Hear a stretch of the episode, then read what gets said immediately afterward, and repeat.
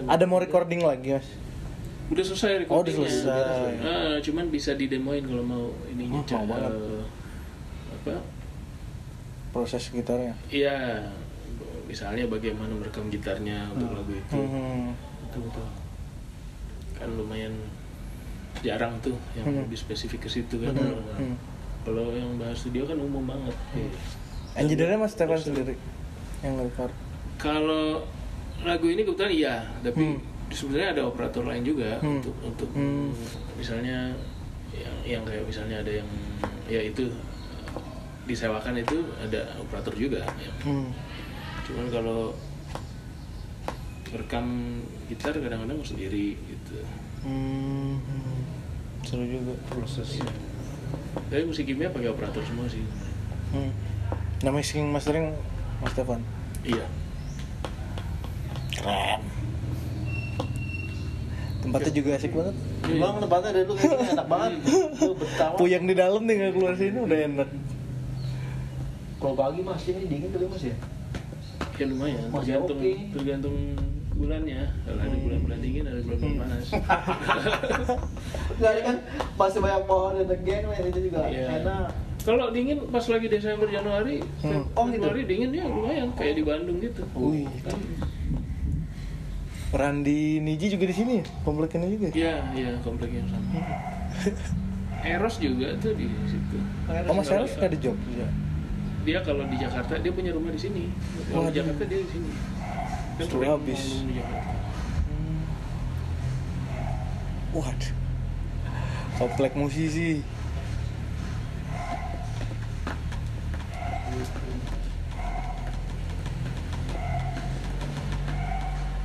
Gue denger gosip nggak apa-apa tapi Mas Stefan rada picky buat nentuin artis yang boleh masuk ke sini. Oh. Ya sebenarnya nggak- piki-piki banget yang gimana Hmm. sih. Kalau recording ya yang kenal-kenal biasanya. Hmm. Kalau kalau ya nggak sebenarnya nggak nggak juga sih harusnya. ya. Nggak tahu deh kalau orang beranggapan gitu. ya sebetulnya nggak piki-piki banget sih orang aja yang mungkin nggak yang males minta males ngajak ngo- ini apa Iya kali ya. iya Bukan males kayak segan. Iya. Tapi ya tergantung sih, tergantung situasi juga kan. Iya. Kadang-kadang. Iya, ya. Kasih ya. Satu lagi ya. Tergantung situasi aja. Kalau recording, Hmm. kalau dibuka untuk umum itu Hmm. biasanya nggak lama juga sih. Hmm. Udah berantakan lah, terus ini barang cepet rusak, Betul, cepet betul, hilang Mas. gitu Betul, kan. betul, Kalau betul. Hmm. Iya. lagi pula ini kan rumah tinggal gitu. Hmm, sekalian tempat tinggal kan ya. Iya, ada tempat tinggal juga. Jadi memang memang nggak benar-benar disewakan kayak studio rental ya Hmm. pada umumnya gitu. Kasih. Oke. Yuk, yuk, silakan. Iya, iya. Panas dulu. Emang yang kenal-kenal aja. Ya, ini keripik jamur. Silakan. Makasih. Ambil.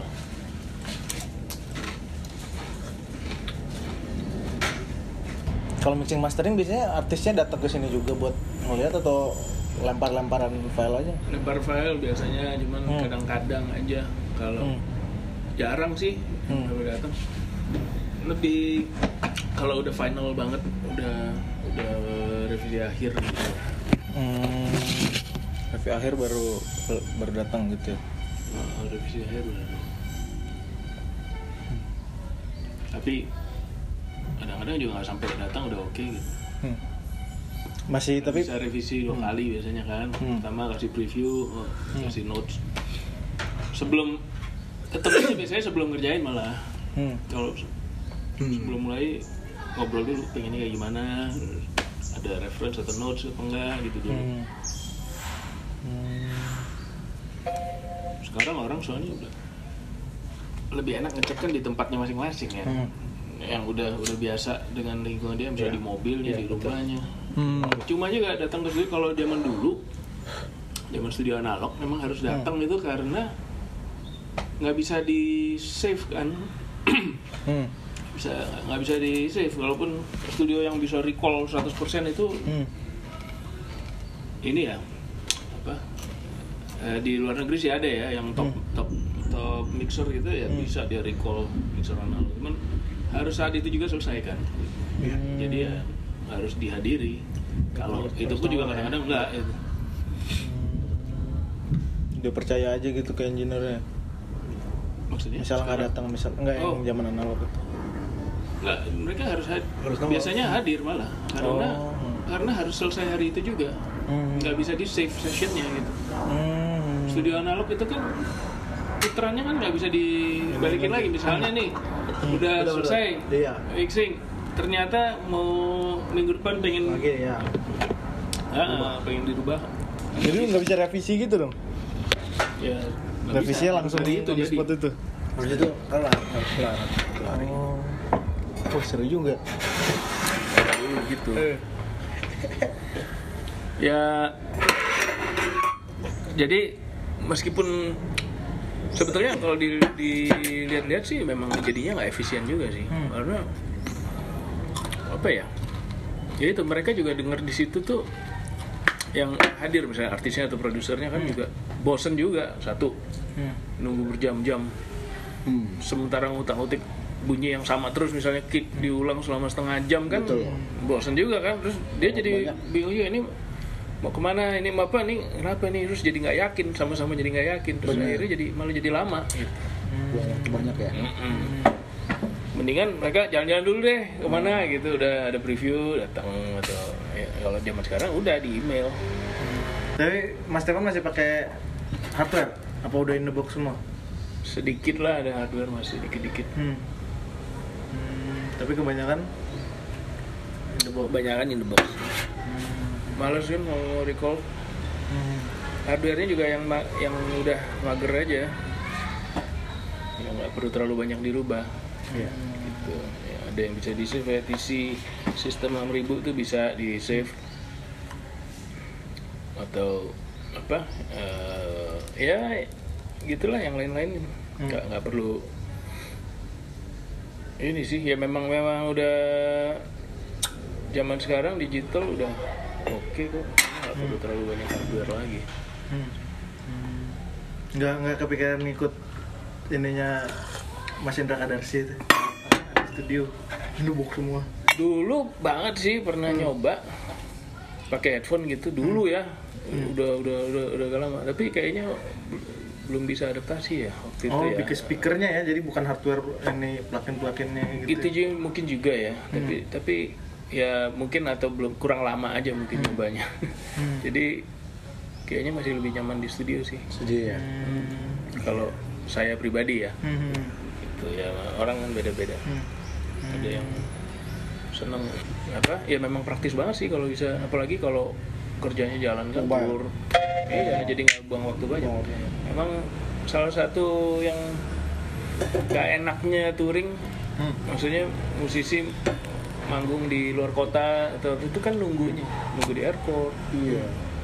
di pesawat di hotel banyak Banyak waktu kosong banyak tuh. waktu kosong Buang tuh sayang. ya kalau bisa seperti itu bagus banget sih Bilang ya, ngisi. Hmm. Betul. Tapi dulu juga bawa kayak gitu akhirnya males juga tidur juga. Capek ya. Oh gitu. ya karena eh, ini juga maksudnya mungkin mungkin beda juga mungkin dulu headphone-nya apanya peralatannya beda kali. Jadi belum belum sebagus yang sekarang kali ya. Hmm.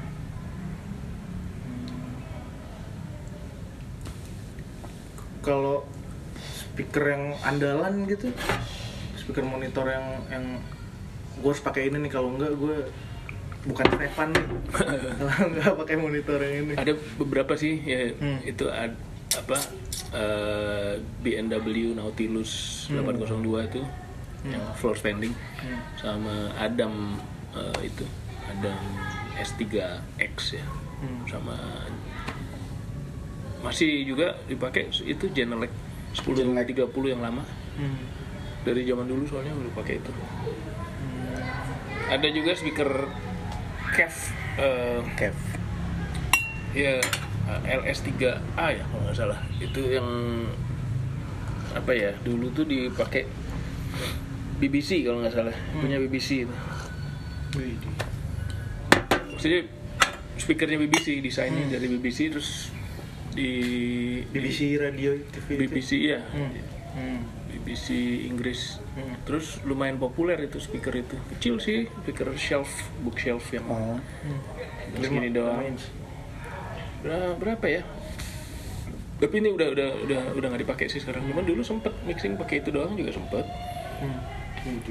Tahun berapa tuh ya 2002 2003 tuh sempet mak mixingnya pakai itu aja di apartemen malah waktu itu mixingnya mixing album Gigi tuh Salam ke 8 tuh pakai speaker itu Oh gitu. Hmm. Gitu ya. mixing apa lagi dulu ya kayaknya Ceylon Seven yang apa ya album ke tiga kalau nggak salah atau keempat Hmm. yang seberapa pantas tuh Ketiga kan. ah itu itu Tiga. tuh pakai speaker itu kalau nggak salah di apartemen Hmm. Tapi udah di treatment akustik ya? Di apartemen atau los aja? Eh, treatment minimal banget sih Eh, soalnya waktu itu juga Tapi meledak banget. Iya, ya faktor luck juga mungkin. Tapi waktu itu soalnya kejadiannya terpaksa juga sih karena studionya waktu itu banjir kan. Dulu kita sewa di sini. Sebelum itu mixingnya kan di studio yang di Lebak Bulus nih, eh, Ara Studio. Parah. Nah, pada saat itu pas mau mixing studionya banjir banjir gede kan masuk kerendam. Waduh. Jadi udah Pindah. Pro Tools diangkut semua ke apartemen, mixing di situ. Akhirnya ya sampai beberapa bulan, mungkin setahun lebih, mixing situ lumayan banyak juga akhirnya. Edannya itu yang kau pikir kau lah segalanya. Hmm. Oh, itu Mas. Stefan juga Michael? Iya ya, itu mixing, mixing. Mixing aja. Ya, pakai speaker itu juga kayaknya. Waduh. Ngeri, ngeri banget. Seru. Pernah dapat ini juga kan apa namanya yang Indonesia eh, Emmy ya apa masuk apa sih?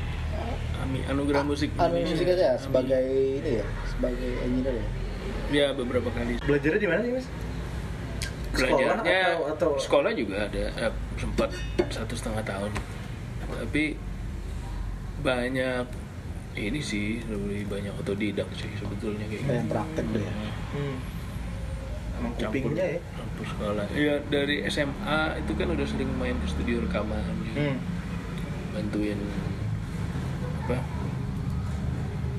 bantuin waktu itu ada eh, ini namanya Mas Andri Tidi dari Makassar nggak Oh, oh. pernah dengar nggak ya namanya itu dulu di Surabaya Pernah dengar kayaknya saya deh. ya, dia orang Makassar tapi waktu itu dia tinggal di Surabaya dan dia banyak produs ini apa ya, sebagai produser sama bikin jingle TV segala itu Hmm. dia suka minta bantuin saya ngisi gitar gitu jadi terus sempat dia bikin kompilasi band apa ikut juga band saya ikut juga jadi sering udah dari SMA kelas 3 lah itu udah sering ke studio Hmm.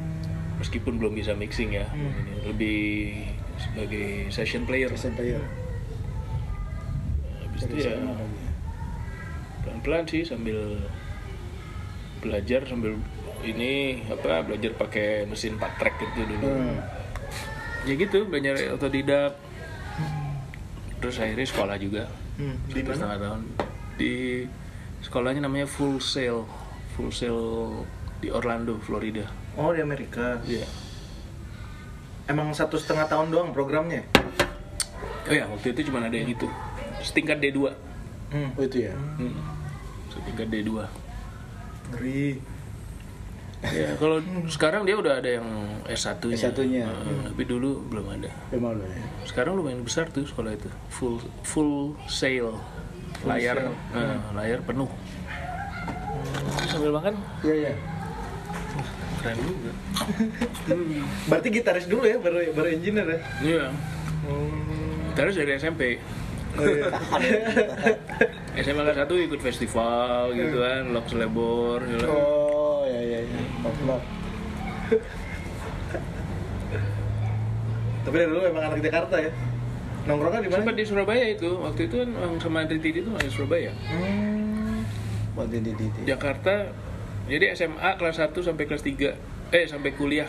Hmm. tiga tahun itu jadi enam tahun di Surabaya. Ya waktu ikut festival segala waktu di Surabaya sama band Surabaya teman Hmm. Surabaya. Kuliah kan dulu satu kelas sama Andra Dewa. Di? Mandra ya? Di Petra itu graphic design apa desain grafis. Iya, habis. Hmm. satu kelas. Oh jadi itu dulu baru ke Amerika iya itu dulu Hmm. itu tapi sama-sama drop outnya sih dia jarang masuk malah Dewa lagi album kedua atau ketiga tuh lagi lama ya. tuh Hmm. iya jarang masuk dia Hmm.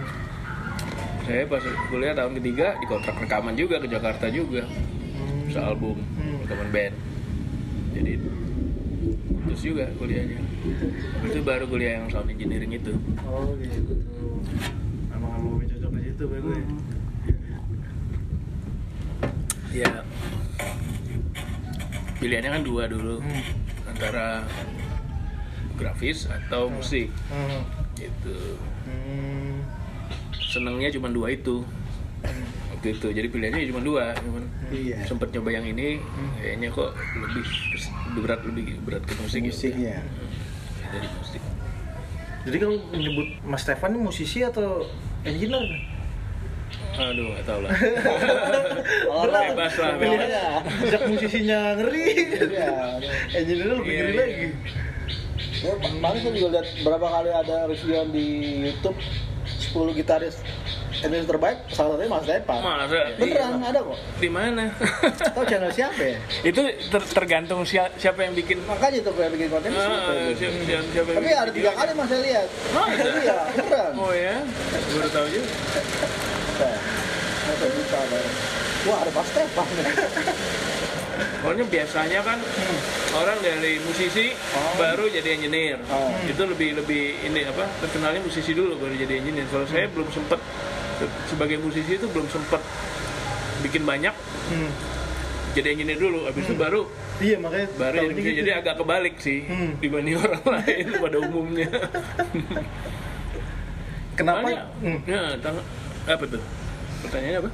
kenapa Kenapa kok jadi engineer? iya awalnya tuh kenapa gitu Hmm.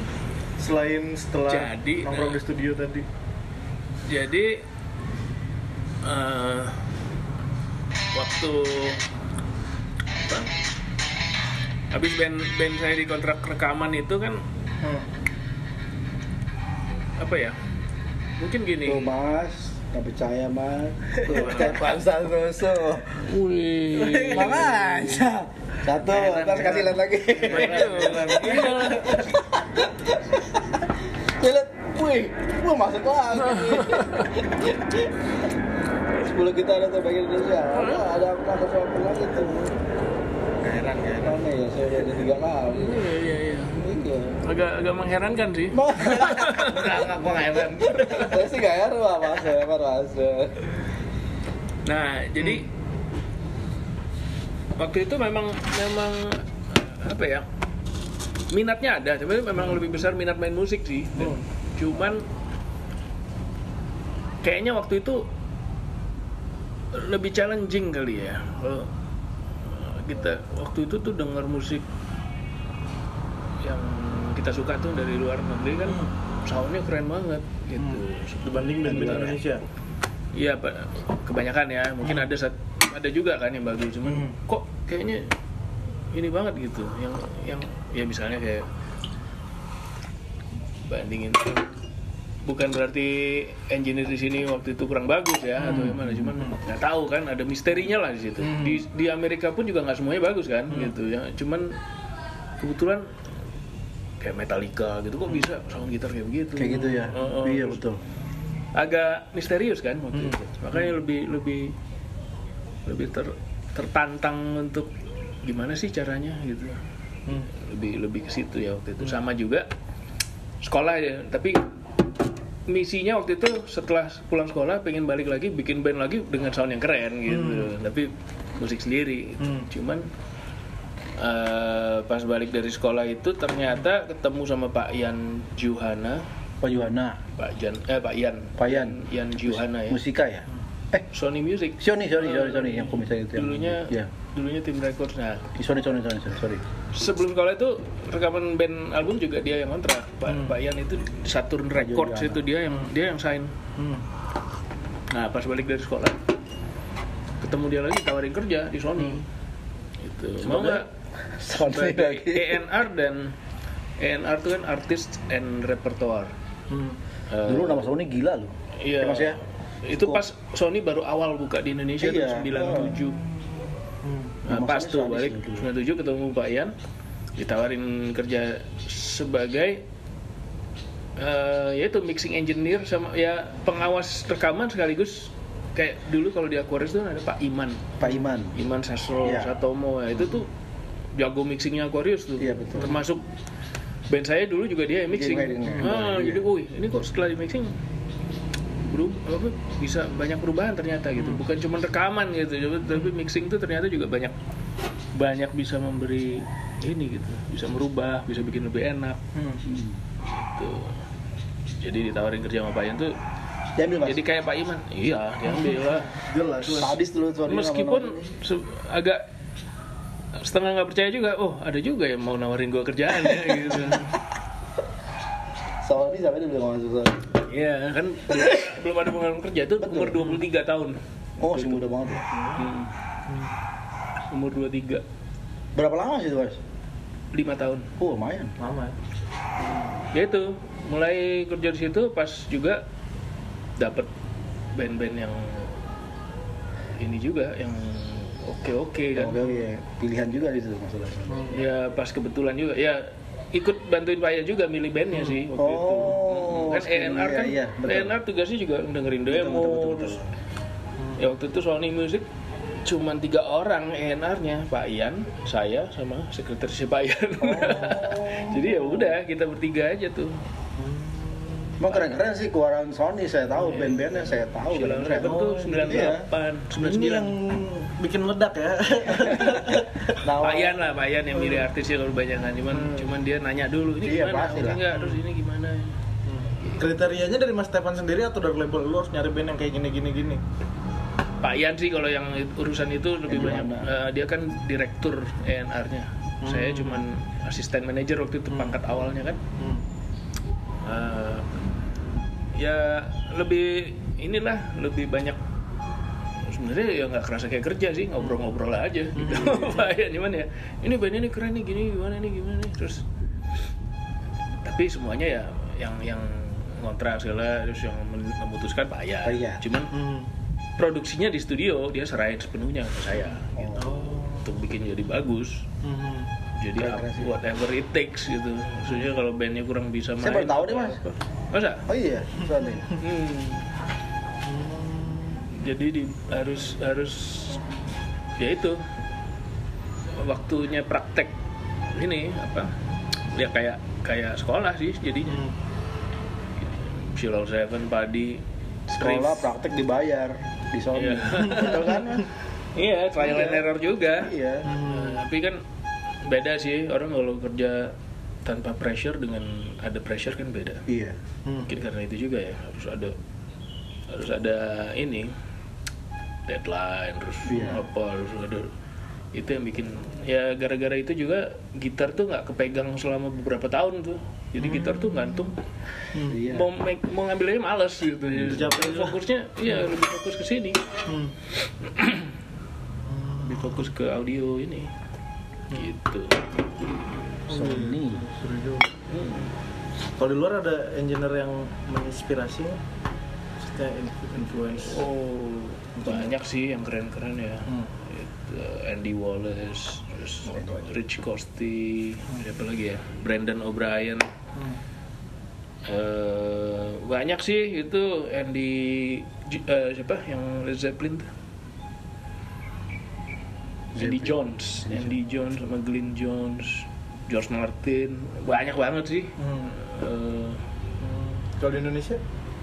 di Indonesia inspiratornya ya itu Pak Iman sama almarhum Mas Rudra Dudra. Heeh. Udah nggak ada ya? Iya, Hebat juga tuh orang. iya itu yang Kaget juga mixing- tuh saya tuh kagak udah mixing album saya juga itu soalnya Oh. berdua mereka. Hmm. Nanti Rudra tuh. jadi legend lah. almarhum Hmm. Hebat tuh mas. Iya. Antara lain gara-gara ngeliat mereka juga jadi pengen sekolah itu kan, Hmm. pengen sekolah audio. Hmm. Surat. Terus bisa akhirnya nyentuh gitar lagi tuh kenapa? Tadi kan udah Oh, udah iya, iya. nyentuh gitar aja.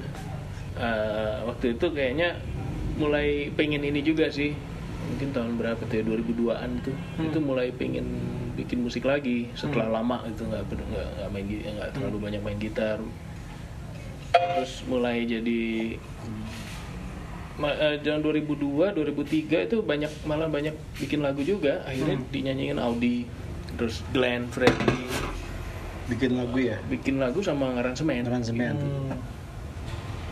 Iya, iya. Au- Audi album pertama tuh single pertama tuh hmm. Apa judul lagu yang meledak itu Menangis menangis malam itu. Oh itu, nah itu itu di album itu juga, tapi Hmm. yang bikin aransemennya bukan saya itu, Hmm. saya yang sebelumnya tuh judulnya Bila saja yang agak ngerok, Hmm.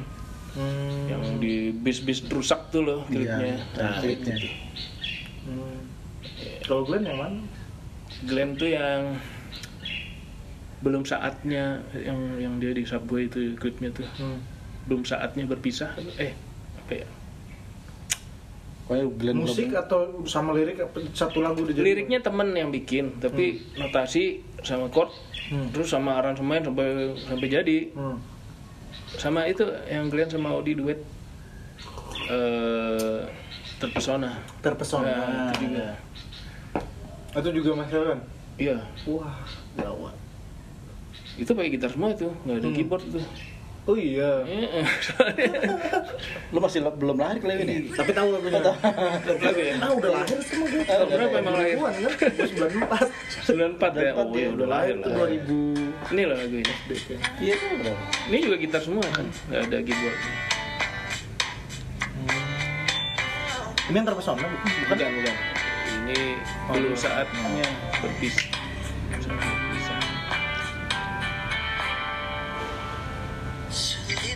Emang gak mau pakai keyboard atau? ya lebih pengen bikin aransemen full gitar sih waktu itu. Tapi nggak kedengeran terlalu kayak gitar. Hmm. gitu pengennya ya. Terpesona. Terus ada Audi sama Elo itu juga. Hello ya. Aku di sama Ella yang mana? silang hati judulnya. Itu tadinya mau jadi single tapi nggak jadi tuh. Eh, Audi lumayan banyak sih. Ada beberapa lagu lah. Itu album keduanya kayaknya Artisnya yang minta ke Mas Stefan, eh bikinin gue lagu dong atau Hmm, kayaknya kalau waktu pertama banget dari ENR-nya waktu itu ada Mbak Sally namanya Hmm. itu dia aku kasih, kasih denger dia suka lagunya terus sekalian ya Oh. ini apa terus setelah jadi hmm. lumayan suka artisnya ya artisnya yang minta akhirnya gitu Hmm. tapi pertama harus denger dari ini nih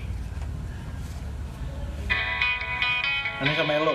iya ini duet sama Elo Elo pertama kali muncul nih belum ada album nih Oh ini, per- kirain Elo tuh pertama kalinya apa yang lagu-lagu LDR tuh? sebelum itu ini Oh sebelum itu ini. Oh. Ini juga nggak ada keyboard. Nggak ada, nggak ada. Kalau nggak salah nggak ada. Silang hati gitu ya, Marcelo dan itu. Oh, gitu. Mas Stefan yang main gitar bukan? Iya, Mas Stefan yang main juga? iyalah. Jadi kalian pencipta, session Iya. juga. Drumnya Ronald. Ronald Gigi ya Iya. Kayaknya di sini udah. Ini studio masih baru waktu itu. awal-awal berarti ya Tahun berapa nih? 2003, Studio ini? 2004 mungkin ya. 2003, 4 tahun. 2004 2004 saya ingat juga sih saya dua kali datang Iya, iya. teman itu kedua Nah, ini baru Elonya Bagus. nih. Pertama banget dia rekaman nih. Yang nemuin Elo siapa nih? Oh ya, ENR-nya Sony waktu itu udah ada ENR lain, Mbak Sally namanya, Sylvia Pontok Hmm. sama Pak Yan juga mungkin. Nah, udah mulai ke situ tuh udah lebih nggak terlalu banyak, pokoknya udah tahun 2000 ke ini saya lebih banyak ke studio. ENR-nya udah udah jarang kantor gitu. Hmm. Yang kantor udah ada orang lagi.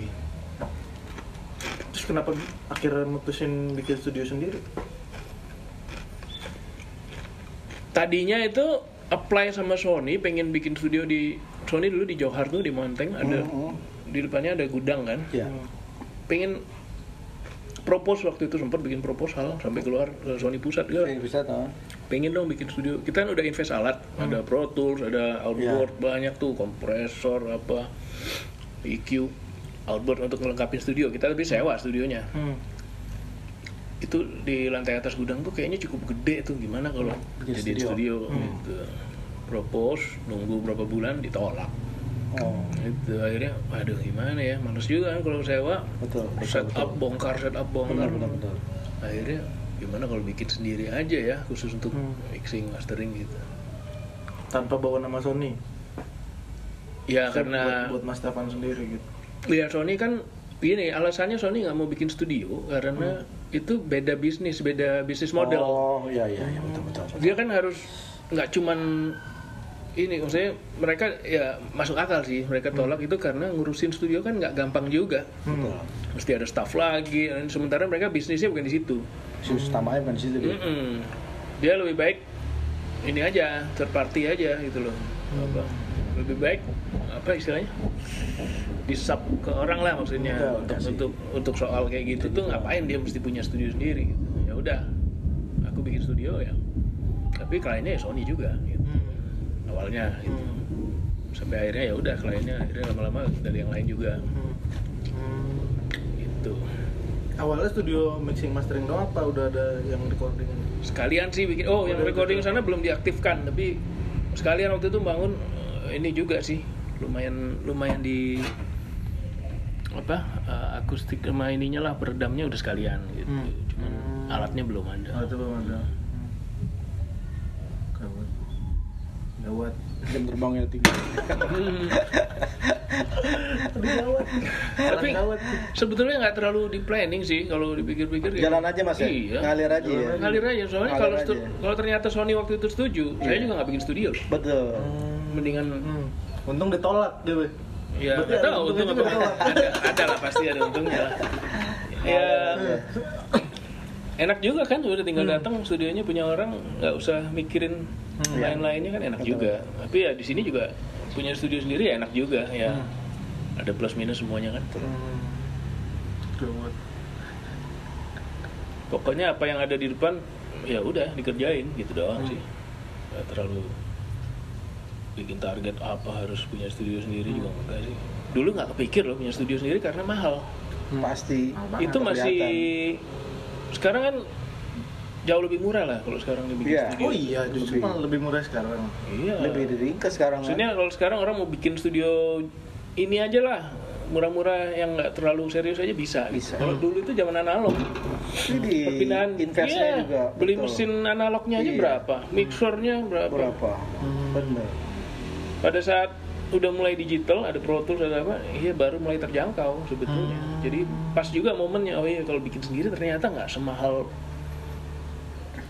beberapa tahun sebelumnya Hmm. gitu. Ternyata bisa nih nggak terlalu nggak terlalu Hmm. gini. Bongkos banget. Dulu sih, wih gila banget itu Sadis, budget bikin studio. iya. Hmm. Nggak sembarang orang bisa rekaman loh zaman dulu. Bener. Hmm. Bisa dihitung juga studio dulu ya. Iya, demonya kalau bikin ya demo ancur-ancuran kan dulu. Kalau sekarang demo orang udah wah, udah gokil lah, udah lumayan. Udah bagus, udah Ah, bagus. demo-demo udah bagus-bagus. Dulu zaman di Sony dengerin demo hancur-hancur semua itu. Karena studio studio studio jelek semua yang dimasukin. Masuk ke Sony. Oh gitu. Iya. Di bulan Sony sih keren-keren bandnya saya akui. Tapi demonya gitu. Oh iya, waktu denger demonya ya Bu. Yang eh, jauh banget lah sama kualitas demo hari-hari sekarang ini maksudnya zaman Iya. sekarang lah. Hmm. Jadi harus bener-bener ya waktu denger demo nggak boleh mikir kualitas rekamannya udah lagunya aja sama ininya Oh, kira-kira. Ah, habis itu di ya. audisi lagi. Lu bener bisa ah, ini kan di demonya kayak gini, ada denger dulu mainnya gimana. Hmm. Shilong Seven Benar bisa main di audisi instrumennya juga. atau Audisi lagi. Ketat dulu mang Sony saya akui itu. Hmm. Zaman dulu memang Siapa yang nggak masuk Sony? Iya, iya. Hmm. Ya kan mas? Iya. Iya, soalnya dulu incaran para band-band lah musisi juga itu masuk ke situ. Jadi zaman dulu yang benar-benar jago mainnya baru keterima ya. Skill. Enggak, enggak juga cuman jago mainnya lagunya semuanya lagunya juga sih. Soalnya buat Hmm. dagang banget sih. Iya. Ya kan? Dagang banget Sony itu. Hmm. Yang nggak jago juga dikontrak kalau lagunya bagus Oke. banget Bisa ngejual. bisa aja. Gak semuanya sukses juga ya di Sony sih. Iya, tapi jebolan itu sih Cuman oke. lumayan lah iya. ya presentasi antara Ah. berhasil gagalnya lumayan. Jadi nggak semua band yang masuk label bisa terkenal ya. nggak semua lah Hmm. banyak juga kita ri- rilis bikin susah-susah tapi nggak ada yang tahu juga banyak Gue kan sering nonton di YouTube ini hmm. apa tuh namanya mixing with masters, Hmm. with mixing with master. Terus engineer-nya tuh sebelum mixing tuh ternyata suka ada filosofi filosofinya gitu ya sebelum mixing ya. Kalau Mas Stefan tuh ada filosofi filosofi juga gak sih?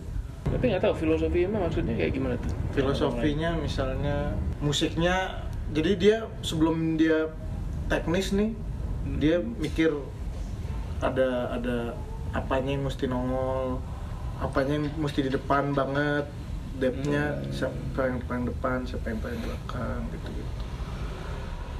Hmm, kayaknya nggak deh. Soalnya Maksudnya itu sambil buat, jalan. buat jadi ciri khas engineer-nya. Oh, nggak sih, nggak sampai mikir ke situ sih. Soalnya itu itu udah mungkin udah otomatis sih kayak Hmm. gitu tuh ya kan semua orang kan punya taste, Hmm. punya punya bayangan sendiri gitu loh. Hmm. Dan kita berusaha ngejar bayangan itu gitu. Kayaknya secara secara nggak sadar jadinya ini yang menurut gua keren tuh kayak begini nih. Ini musik ini kalau digini jadi keren nih gitu. Hmm. Ya udah ngikutin itu gitu kalau Jadi tergantung musiknya nggak nggak tergantung musiknya nggak nggak berarti semua musik harus disamain kayak gitu kan gitu maksudnya Mas Stefan nggak ada naruh ciri khas Mas Stefan nih di sini di mixing itu. Hmm. kalau bisa malah ya cuman mungkin akhirnya ada gitu Hmm. orang orang ada yang bisa ngerasain oh ini nih ini mixingannya Stefan mungkin ada yang bisa Hmm. gitu Ada cuman bisa baca itu. nggak secara sengaja Iya betul. Dan Mas Stefan juga ngelakuinnya nggak bukan secara karena sadar. bukan tujuannya itu Hmm. pengennya ya bandnya sekeren mungkin Bagus udah aja. gitu nggak kalau bisa ya jangan sama sama band-band Hmm. yang lain juga Hmm. Hmm. Sering tubrukan referensi nggak sama artis? Misalnya artisnya maunya kayak gini, tapi Oh, justru Stefan- justru seneng kalau tambah Hmm. beda referensinya Hmm. kan ini lagi maksudnya apa ya nggak nggak apa kalau bisa sih jangan sama terus gitu Hmm. sebetulnya lebih Hmm. bagus kan kalau Hmm. ya misalnya yang terakhir bara suara deh Hmm, sama apa band sebelumnya apa ya ya ya jangan sampai sama kan gitu Hmm. kalau bisa beda dong Beda. Gitu. harus mereka merekanya apa yang yang Dapat yang bisa di iniin dari mereka yang keren-kerennya Explore apa lah. ah, udah ekspor dari lebih dimaksimalkan di situ Hmm. kalau kalau mixing ya Sebelum nerima job, Mas Stefan milih-milih juga sih? Maksudnya kalau lagi "Ah, penuh asik nih. Kalau lagi padat banget ya iyalah. Kalau nggak nggak bisa. Tapi kalau lagi nggak terlalu padat terus ini waduh ini lagi kosong ya udahlah apa aja. Kalau selain waktu gitu, ada nggak alasan Mas Stefan buat gua nggak mau mixing ini nih? Biasanya emang didengar dulu sih ini Hmm. kira-kira bi- bisa. Ah, demo rough mix dulu kan didengar dulu kira-kira Hmm. memungkinkan nggak bukan bukan berarti nggak mau atau apa itu bisa nggak ya gue bikin ini lebih oke gitu Hmm. aja kalau gue Oh. rasa nggak bisa apa ya ini kayaknya beda kayaknya gue nggak kebayang untuk ba- bagus ini mau kayak gimana atau bay- bayangan musiknya nggak dapet atau apa ya Genre tertentu Enggak. atau atau dari enggak, musik? enggak, enggak. Dari musiknya semua genre sebenarnya ada yang bagus ada yang jelek sih dari Hmm. semua genre Hmm. mau dangdut pun juga mestinya ada yang keren gitu Hmm. pernah kok mastering dangdut juga Oh ya. Pernah, Oh iya. pernah. Hmm. ya oh kalau mastering apa aja nggak masalah sih Hmm. bisa Hmm. kalau kalau mixing Mixingnya. ah mixing dulu pernah mixing Ike Nurjana Ike. gitu. iya tapi dangdutnya waktu itu juga agak beda sih nggak Udah modern kayak ya. ya. Hmm. iya Si Ike. Yang paling sulit mixing siapa mas? Selama perjalanan. ada yang sulit ada yang gampang sih nah, Hmm. ya semuanya sulit semuanya gampang juga awalnya mungkin kerasa sulit tapi lama-lama oh ini kayaknya oke baru dapat bayangan baru Iya. kadang sambil jalan baru ketahuan. jalan ya. Mm-mm. Sulitnya tuh apanya maksudnya? oh ada ada kayak ini sih yang Apa? agak sulit itu mungkin ada band tradisional tuh Riau Rhythm namanya tuh Waduh. Band Rio Rhythm. Riau Rhythm Chambers Indonesia Hmm. itu ya bukan susah sih cuman cuman ya malah ini lebih lebih bisa explore juga mungkin sebetulnya cuman dia alat musiknya nggak umum terus Hmm. lebih banyak Oh, percussion itu? sama nyanyinya juga nggak yang nyanyi namanya kayak chanting gitu Iya. Hmm. itu tapi ya mungkin dibilang kalau kesulitan banget juga mungkin bukan sih cuman cuman unik aja Unik. Hmm. Alat-alat musik tradisional gitu ya. iya Rio Rio Rhythm. Ria Rhythm Chambers Hmm. Misalnya orang recording di luar mixing di Mas Stefan gitu banyak juga ya kayak gitu ya. oh iya iya banyak Kalau misalnya orangnya recordingnya nggak bener terus mixing di Mas Stefan tolak pasti enggak juga atau suruh record di ulang? tergantung sih se ini apa kalau kadang-kadang kalau masih bisa ya nggak apa-apa ya itu Changchuters Hmm. band, eh, Changchuters yang album pertama itu Hmm. dia udah pernah rilis kan Hmm. eh habis itu sama Sony di sign di kontrak terus mereka tambah lagu baru beberapa Hmm. dua atau tiga terus yang lagu lainnya di remix di sini Hmm. udah rekam di situ ya Hmm. ya ada sih yang versi lamanya ada di YouTube juga kayaknya ada cuma Hmm. versi yang baru juga ada ya, beda sih memang apa ya ya rekamannya mungkin lebih cuek lah itu Hmm. cuman ya ternyata bisa juga di mix gitu Hmm. jadi kadang-kadang bisa Hmm. mau rekamannya ya sekarang sih nggak ada yang parah banget juga enggak lah Hmm. gitu Ya. rekaman separah parahnya itu biasanya ya masih masih inilah kalau kalau nggak kayak zaman dulu juga sih Hmm. ya kan separah parahnya Oh, maksudnya ini masih bisa masih bisa diobatin lah gitu. iya.